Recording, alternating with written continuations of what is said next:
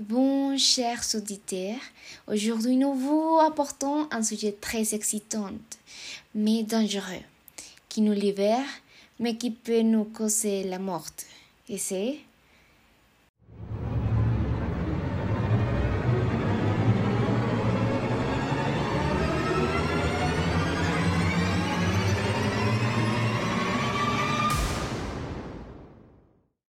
les sports extrêmes.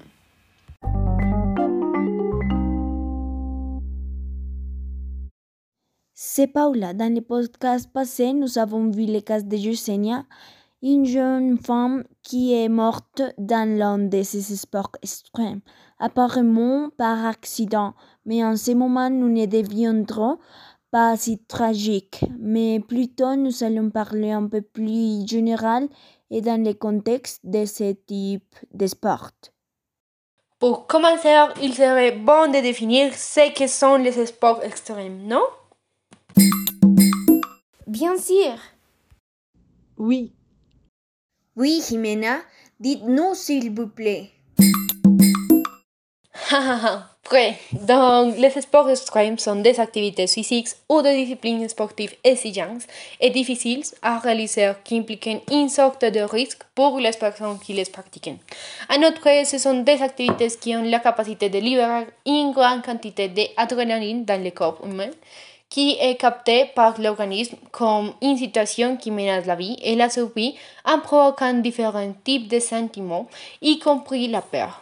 Ce type d'activité peut varier en rythme et en intensité, et cela dépend du type de sport pratiqué et de l'habilité du sportif. Connaissez-vous les compagnies et les chefs auditeurs? Rien qu'en les écoutant dans ces secondes. Je ne trouve pas bon que certains sports extrêmes, comme, comme par exemple celui du dernier cas, les sauts de bungee, par l'effet d'être plus commercial dans de nombreux cas. Ils n'ont pas une formation physique et psychologique adéquate sur les personnes qui vont le faire, qui devraient être respectivement des sportifs ou, comme je l'ai déjà dit, avoir un minimum d'entraînement préalable. Oui, Dan, je suis d'accord avec toi. Ces genres de sports qui sont plus commerciaux parce qu'il semble qu'ils n'ont pas un niveau de risque aussi élevé que le parachutisme, par exemple. Ils aveuglent les gens à quel point ils sont excitants et ils diminuent leur valeur de risque lorsque dans l'une de ces activités, des personnes peuvent être gravement blessées, voire même tuées.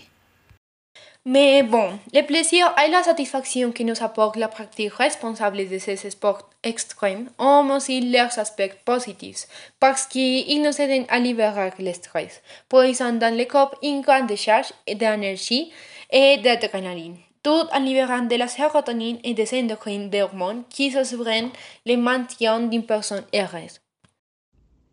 C'est aussi une bonne source de plaisir et d'exercice, car ils réussissent à sortir de la routine ce qu'ils font. C'est pourquoi ces lieux où se déroulent des genres de sport sont grands à détracteurs touristiques et nous, les citadins, pleins de stress par les villes.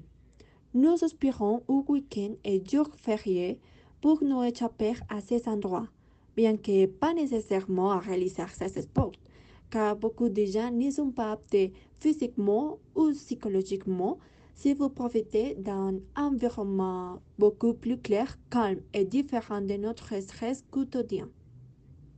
Donc, euh, comme pour vous donner envie et apprendre un peu plus de ces sports extrêmes, nous vous dirons les plus connus.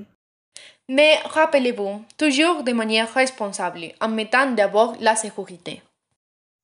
Nous avons alors les escalades qui consistent à monter ou descendre des hauts murs de roches, équipements spécialisés pour pouvoir les faire.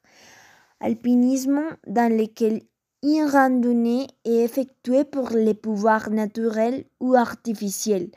Lorsqu'il est fait sur la glace, il implique un risque plus élevé car il faut atteindre les sommets d'une montagne et est également connu sous le nom d'alpinisme.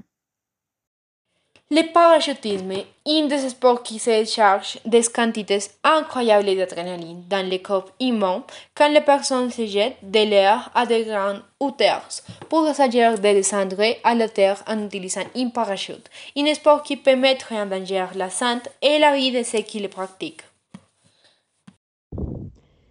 Le radis implique le descendre par une surface verticale de pierre en utilisant une série de cordes. Le parapente, un sport d'aventure où les participants utilisent un type d'aile pour planifier de grandes distances.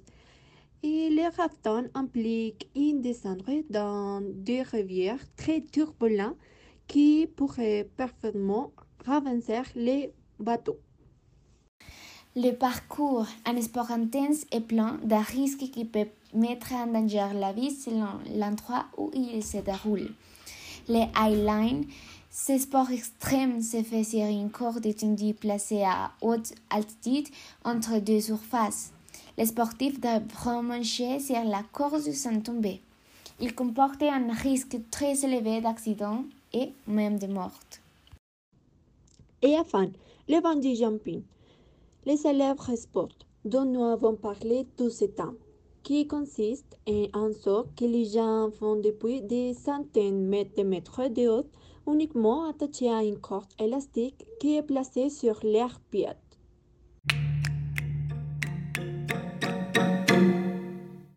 Et c'est tout pour aujourd'hui. Avec cela, nous avons fermé cette série de podcasts. Nous espérons que vous l'avez trouvée intéressante et que vous avez pris conscience de différents sujets tout au long de ces podcasts. Nous sommes des Carl et autres. Nous nous verrons bientôt. À plus tard.